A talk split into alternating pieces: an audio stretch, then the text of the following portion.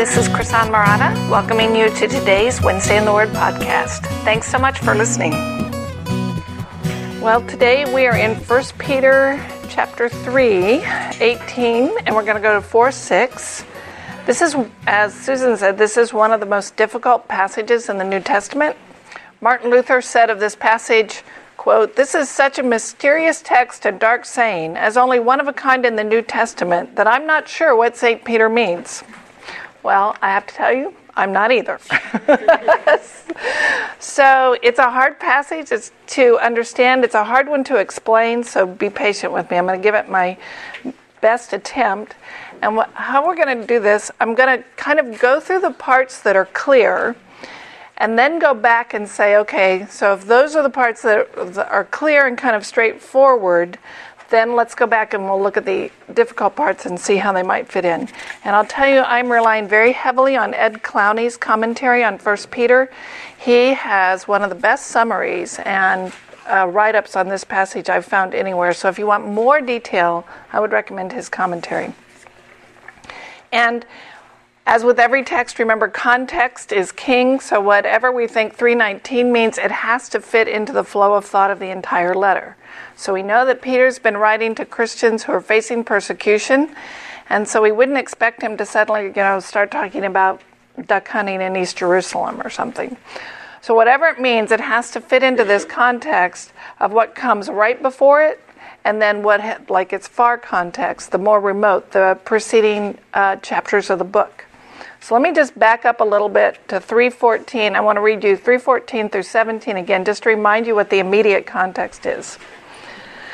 But even if you should suffer for righteousness' sake, you will be blessed. Have no fear of them, nor be troubled, but in your hearts honor Christ the Lord as holy, always being prepared to make a defense to anyone who asks you for a reason for the hope that is in you, yet do it with gentleness and respect, having a good conscience, so that when you are slandered, those who revile your good behavior in Christ may be put to shame. For it is better to suffer for doing good, if it should be God's will, than doing evil. Okay, so that ought to be a familiar theme. He's been talking about that throughout the letter. It's a, and that theme, I think, is continuing in our passage today. So we are believers in an unbelieving world. The unbelieving world is hostile to us because we're different, because of our faith, and therefore we're going to suffer for doing what's right. So the more we look like Christ, the more we follow him, the more we will be different than the world, and the more that will bring about suffering and hostility. So Peter starts this section using Christ and his suffering as our model for uh, as a model for us. So however we understand this section 319 through 20 especially we have it has to be related to enduring suffering for the sake of another. So that, that's kind of the starting point. Uh, so we're just going to jump in. So let's read 3 18 through 22.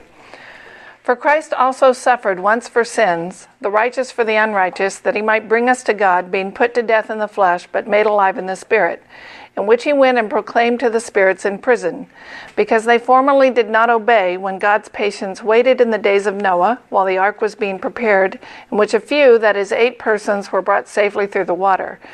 Baptism, which corresponds to this, now saves you, not as a removal of dirt from the body, but as an appeal to God for a good conscience through the resurrection of Jesus Christ, who has gone into heaven and is at the right hand of God with angels, authorities, and powers having been subjected to him. Okay, so the one thing that's clear about this section is that Peter's using the suffering of Christ as a model for us and our suffering. So Christ willingly suffered for the sake of us sinners. He willingly endured people persecuting him and mocking him, and we're called to follow the same path. So his example is that he suffered even to the point of death for the sins of others, and now we are called to suffer in the same way. We endure for the sake of another, and our suffering has a loving, redemptive purpose. So for Christ, that purpose was to bring his people to God to pay the penalty for our sins. And as he's been saying from 211 on, likewise, our suffering has a redemptive purpose. It reveals the grace and mercy of God to others. So we patiently endure it for the sake of another. And also, Christ's suffering was temporary. He died in the flesh, that is, in the human body, but ultimately he was made alive in the spirit. And I think that phrase refers to his resurrection. And I think he's saying it was, it was temporary, there was, a, there was a boundary to it. So that example is Christ, our Lord, willingly suffered for the sake of sinners who are persecuting him, and we're called to follow the same path. So he follows 318 with this truly difficult comment in 319, which I'm going to skip for now because I want to jump through the passage and try to hit the clear points and then go back and say, okay, if that's the clear points, how does how do the hard points fit in? So in general, why would he bring up Noah? And uh, I think he, we can at least agree that Noah is a great example of being an alien and a stranger in a hostile world. So Noah was living in the midst of people who were incredibly disobedient, and he was the lone godly man in the hostile, hostile world. God decided to bring judgment on the earth, and yet he held back his judgment and waited patiently while Noah constructed the ark. So the ark was a me- the means by which God saved Noah and his family from judgment, and Peter's drawing an analogy to that, and he's saying, You readers are in a similar situation. Just like Noah lived in a hostile world, you live in a hostile world. Noah needed to be saved from the judgment that is coming, and for him, salvation came through the ark. But Christ is the means of our salvation from the judgment that is coming. So there's a there's a parallel there, and we're going to talk about what that means. He describes it in 321. He describes baptism and the salvation associated with baptism as an antitype of the ark uh, and the salvation associated with it. Okay, so that's real helpful, right? Let's figure that one out. so he says, baptism, which corresponds to this, or uh, baptism, which is a type of this, now saves you not as the removal of the dirt from the body. Okay, so there are two words you have to understand here to, to unpack this, and they're uh, type and antitype, or it's tupos and antitupos in the Greek. And what we have is antitupos here. And the way to understand them is to think of a, you guys probably play with Play-Doh with your kids, you know, and you have these Play-Doh molds and you stuff the Play-Doh in and then when you open it up, you take out the little figure. So you have the mold and then you have the figure that came out of it. That's the type and the antitype. So they are mirror images of each other, where one is convex, the other is concave, and vice versa. They are like in that they bear the same image, but they are mirror opposites. So one is the type, the other is the antitype. So, like a statue of King David, you could say, is a type of the real living, breathing person who is the antitype. So the statue represents the actual real person. It's not the real person, but it has the same image. It's a type. Or a shadow. Like if you're walking in the sun and you see your shadow, you could say the shadow is a type of the person casting the shadow. It's an image. It's not the real thing, but it is like or corresponding to it. So it's not a hidden symbol, but it is a type, it is a representation of the real thing. And Peter's saying the ark during Noah's time is a shadow of the baptism of the salvation that came through the ark is a shadow of the salvation that is represented by baptism. It's a representation of what was coming through Christ. So in Noah's time, judgment was coming, and yet God patiently waited until the ark was built and then brought Noah and his family safely through it. And that salvation that came through the ark is a shadow of the salvation that was to come. It teaches us something about God. It shows us something about His grace and His mercy and His patience and His forgiveness, but it's not the real salvation from sin that we all need. So, like Noah, we live among a rebellious and disobedient people as in Noah's day, judgment is coming, and God intends to save his people just like he did for Noah. But the means is not an ark, it's the suffering of Christ. And the salvation that we're being saved from is not drowning or worldwide flood, it is the forgiveness of our sins. So that's the idea he's, he's bringing up. So Christ's suffering turned into our salvation, and that ended in his victorious triumph over all the powers of heaven and earth. Ultimately, then, we as his people can't be harmed uh, because he, Jesus has triumphed over sin and death and all the powers of creation. So, in general, that's kind of his main point that there's this analogy of what happened in Noah's day with the kind of uh, salvation that we have. So, how do the spirits now in prison get us there? We're going to talk about that. I'll give you the ideas. Okay, but let's go on and kind of pick out the clear parts in 4 1 through 6, and then we'll go back and hit these problem areas. So, for one, since therefore Christ suffered in the flesh, arm yourselves with the same way of thinking. For whoever has suffered in the flesh has ceased from sin, so as to live for the rest of the time in the flesh, no longer for human passions, but for the will of God. For the time that is past suffices for doing what the Gentiles want to do, living in sensuality, passions, drunkenness, orgies, drinking parties, and lawless idolatry. With respect to this, they are surprised when you do not join them in the same flood of debauchery, and they malign you. But they will give account to him who is ready to judge the living and the dead.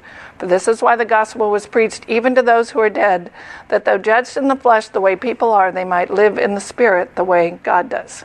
Okay, so this has its own tricky phrases, but leaving them aside for now, you remember he's talking to believers who are living in a hostile territory. They're aliens and strangers in a world that's hostile to God, and he's been exploring how do you live in that situation. And now he's saying, in part, the unbelieving world hates you because you no longer live like they do. So you don't participate in their lifestyle anymore, as he says in 4 4. And that offends them. They find it strange that you no longer join in all that self-indulgence. So you know maybe they think, oh, you goody goodies think you're better than we are, and because you don't drink or carouse anymore, and so they hate you. And in general, his point is the more we follow Christ, the more we become like him, and the more we become like him, the less we want to pursue the previous lifestyle we had. So the less we pursue that kind of lifestyle, the more different we become, and the more different we become, the more the world will hate us, and the more we will suffer. And so Peter's saying, don't be surprised when that happens. That's going to happen. That's just part and parcel of the Christian life. Just be ready to show grace and explain your faith to them. And that has this very cryptic phrase because he who has suffered in the flesh has ceased from sin. So, what does he mean by that? I'm going to give you a couple of options for it. The one, this is not the one I lean to, but it is an interpretive option that suffering brings about the result that you're less inclined to sin. And I think that is true in the sense that suffering does bring about maturity in our faith, and the stronger our faith is, the more likely we are to be obedient, but I don't think that's what he means in this particular context. Another way people interpret this phrase is that the he in 4 1 is Christ. So that's Christ who suffered in the flesh. So Christ, while he was in his earthly body, suffered, and and then the ceased from sin, they would see the same way, like Paul talks about Christ dying to sin, which is, I think, in Romans, or Christ becoming sin on our behalf. So that language that he brought about victory over sin. And that's possible. That's a very metaphorical interpretation, and it's a little abstract. But so what persuades me is what seems most likely is this he who has suffered in the flesh has ceased from sin, is that the less it's not that suffering leads to less sin, but that less sin leads to suffering. Because the more we become like Christ, the more hostile the world is to us, and the more likely they are to persecute us. So I would understand the one who has ceased from sin as the one who has stopped pursuing sin as a lifestyle which is what he goes on to say in 4 4. You don't join them in the, in the things you used to do. The time passes is for all of that. So, because you have stopped wanting those things and longing for those things and spending your time and energy in pursuing them, you are different and they will hate you and you will suffer for it. So we don't run after sin like we used to, and that opens the door to the world hating us. So the idea is the one who suffers in this life as Christ suffered in this life is, is the one who stopped pursuing sin as a lifestyle. Now I know that there's a lot of questions you probably still have about that, but I I want to spend most of our time on what's going on with the spirits now in prison, so I'm kind of going through these pretty fast. So, in general, in 4 1 through 6, he's basically saying we're called to pursue the will of God, not to pursue sinfulness. And so, suffering is going to be our lot because the world's going to hate us because we're different. So, arm yourselves for it. Don't be surprised when it happens. They're going to be surprised at your new, new lifestyle and mock you and revile you for it. Okay, so that's kind of the I think, the overall flow of what's going on here and the main points. So let's go back and try to figure out what in the world is he talking about in through 18 through 20. For Christ also suffered once for sins, the righteous for the unrighteous, that he might bring us to God, being put to death in the flesh, but made alive in the spirit, in which he went and proclaimed to the spirits in prison, because they formerly did not obey when God's patience waited in the days of Noah. Okay, you have a chart in your uh, book that looks like this. This is I'm going to be using this. So it's on I think it's on page 16 or 17. So you might want to bring that out because that's going to get us through it. So, the problems. To understand this verse, there are four main questions we need to ask, and then a fifth one that I'd ask. And that is who are the spirits? So, who are these people that Christ made proclamation to? Where are they? So, what does the in prison mean? When did he preach to them? So, at what time period and what did he preach to them? And those are the kind of main, if we're going to understand this, we have to answer those questions. And I would add, how did Peter know? So, how did he come up with this? Now, with these questions, there are quite a few possibilities. And what I've tried to do in your chart is boil them down to the main interpretive options. So, again, Ed Clowney's commentary on 1 Peter has a great summary of this. Wayne Grudem also has a commentary on 1 Peter, who also has a great summary on this. So, I'm borrowing from them, and you can look at them for more detail. So, what I'm going to do is just kind of go through the options, and I'll just tell you right now any path you could follow, any combination of options, there's someone who takes that view. so, there, people are all over the map. And you could accuse me of simplifying them, and that would be probably valid because for every one of these options, there are like nuances and you know like variations on the theme. So I have tried to condense and simplify them because that's the only way I can understand it. so here we go. So who are the spirits? There are two main options. One is the people who died in the flood. So these are the souls of the people who died in the days of Noah from the flood, and they're now in hell. So that's one option. Hang on to your seats. The other option is the angels of Genesis 6 who left their proper abode, cohabited with human women, and created a demonic race of human beings. Got that one? Turn to Genesis 6. You think I'm making this up, but I am not.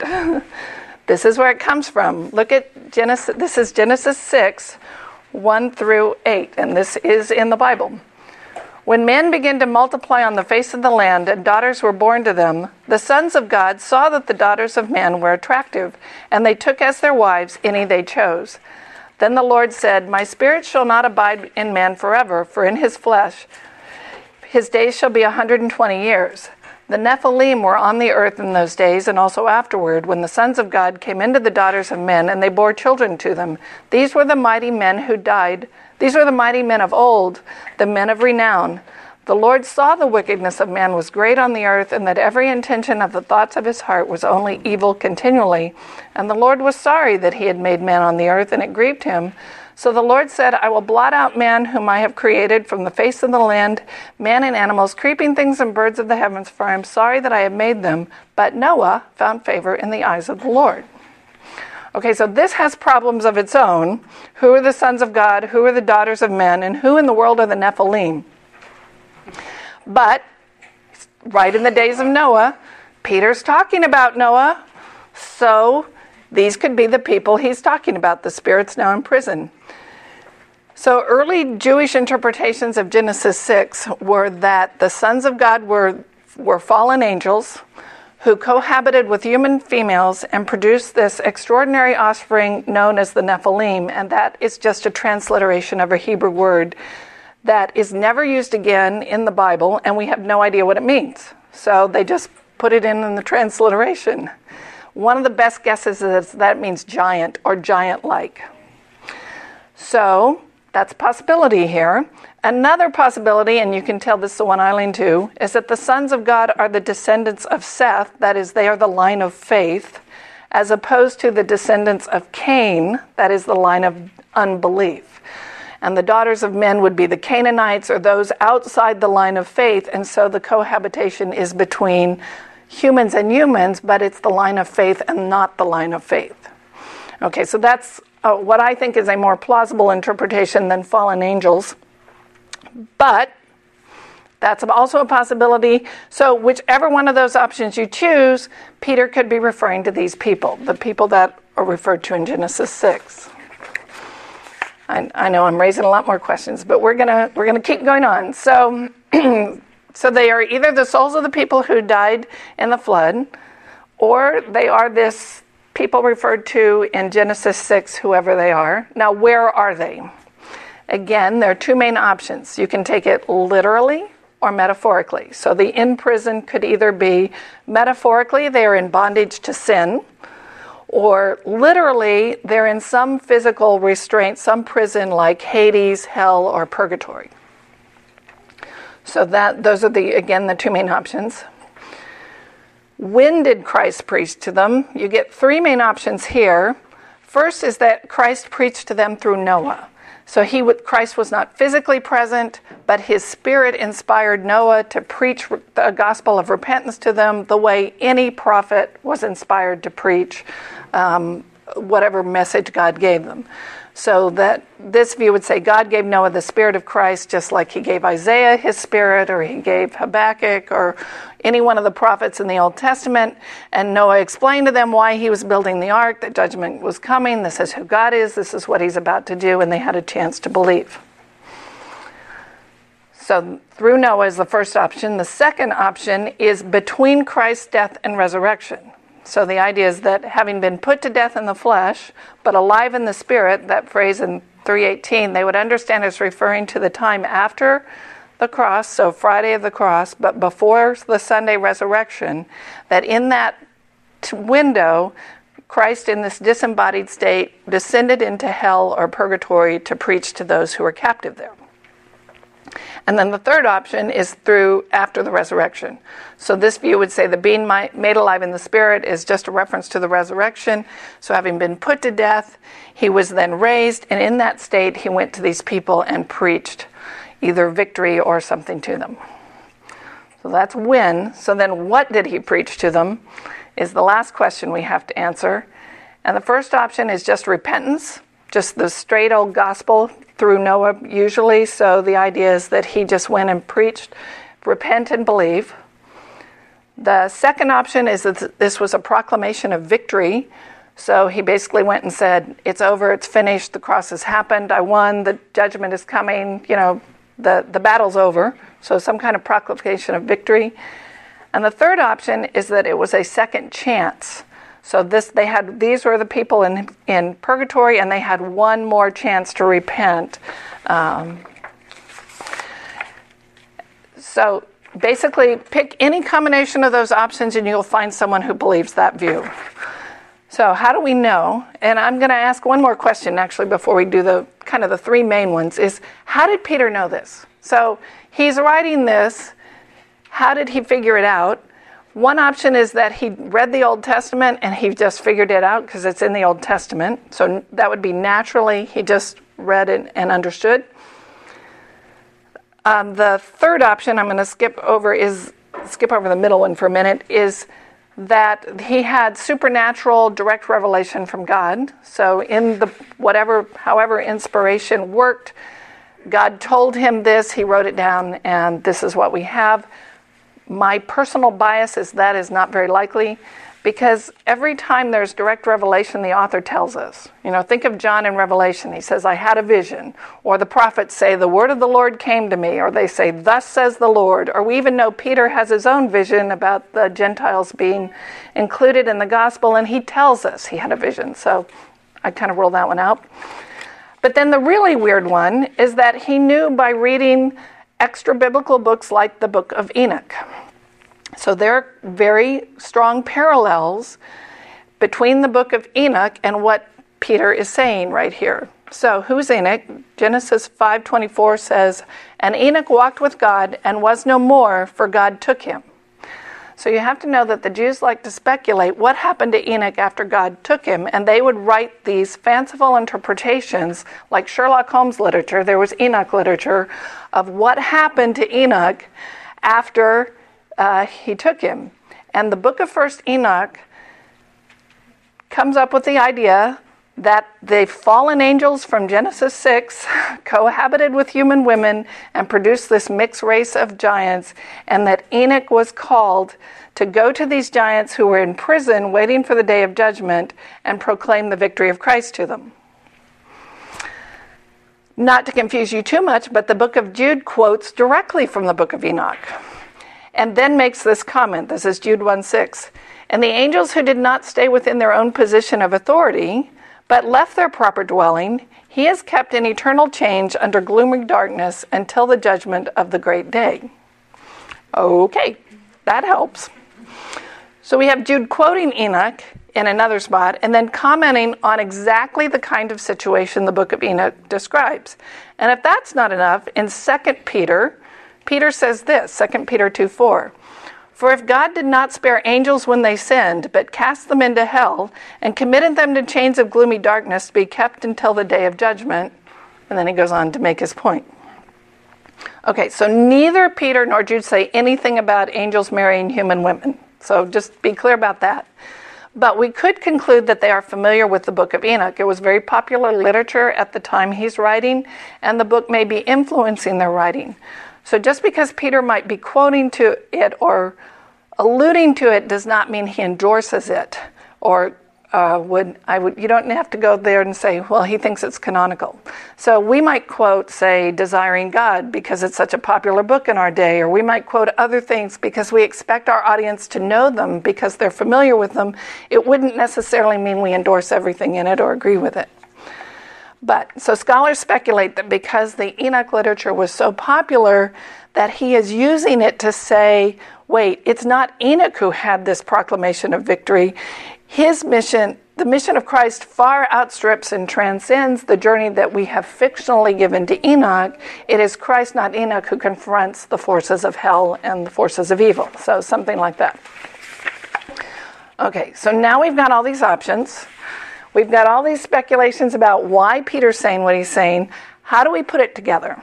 Well, I'm going to give you the three most popular views and then um, tell you which one persuades me. But I reserve the right to say next year I've changed my mind because this is really hard. Okay, so here are the three most popular views, and I hope you can see this. I'm going to call this option 1A. So this is your chart. So if you pick the ones highlighted in yellow, this is one of the most popular views. And this is the one you would find the older the commentary, the more likely you are to find this view. And this view would say the spirits are the people who died in the flood. They are being held in hell or purgatory of some kind.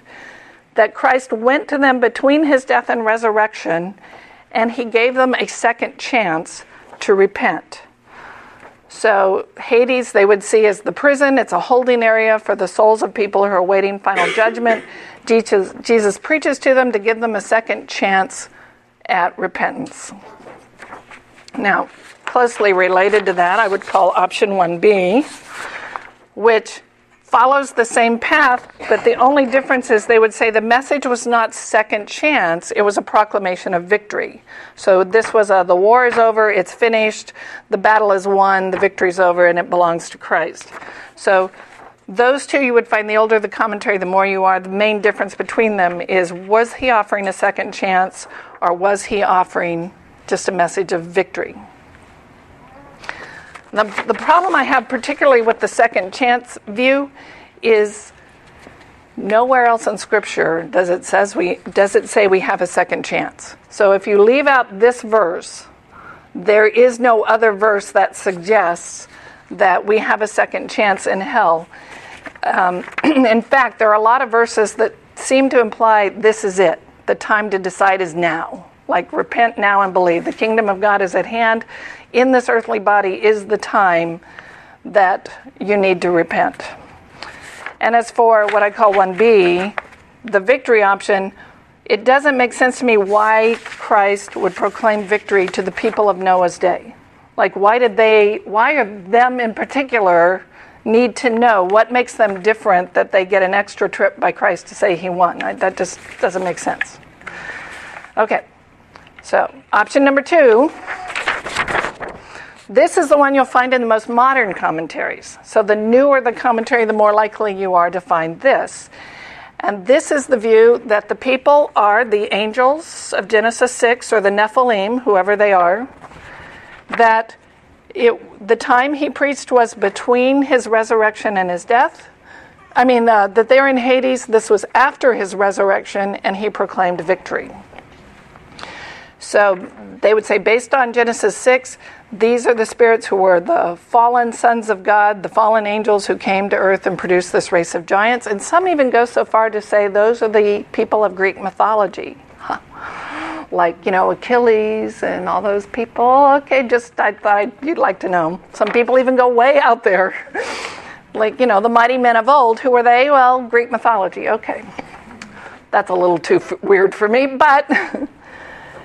So that's the other, that would be uh, where am I? So the message Jesus preached was a victory song that he won. Okay. The third option, and this is the one I lean to, goes straight down the first column.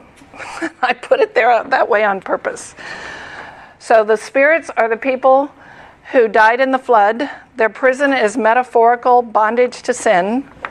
Christ preached to them through Noah, just like Christ would preach to them through Isaiah, that his spirit inspired Noah to say the right things and teach to them. And what he said to them was a message of repentance repent and believe. That seems to me to make the most sense in the context. And let me tell you why I think so. Because I think the point he's drawing out of that is that the flood story teaches us that uh, justice is served, that God is coming, He will vindicate His people, and He will do it on His terms and in His time. So Noah waited 120 years to be vindicated while he was building the ark. It looked like what he was doing was stupid. It looked like, you know, why build, the, build an ark at all? And yet, God vindicated him. Similarly, Jesus was crucified. It looked like he was defeated. It looked like maybe the plan had gone wrong, but again, he was resurrected, and God vindicated him with the resurrection, and God did bring justice for his people. So, the point being, you Christians who are suffering unjustly and you're being persecuted, it looks like all those around you are prospering. So the wicked are prospering, the righteous are suffering. It looks like things have gone astray. Like, where is God? Why is judgment being delayed? And yet you too will be vindicated. Justice will be served by a righteous God on his terms. So there was a final judgment coming, just like the flood came, and just as the resurrection came, and God will vindicate his people. Now, it is fair to say that I've simplified all these options and that there are a lot of variations on those themes. So if you take option 1A or whatever, there are probably 15 kind of nuances of it. So I have combined and condensed. So the other question I want to address with just our time we have left is how do you decide? So say you're studying this, you go through all this research, you, you make your chart, you get all your options. How do you look at them and say, well, that one's right and that one's wrong? How do you pick one?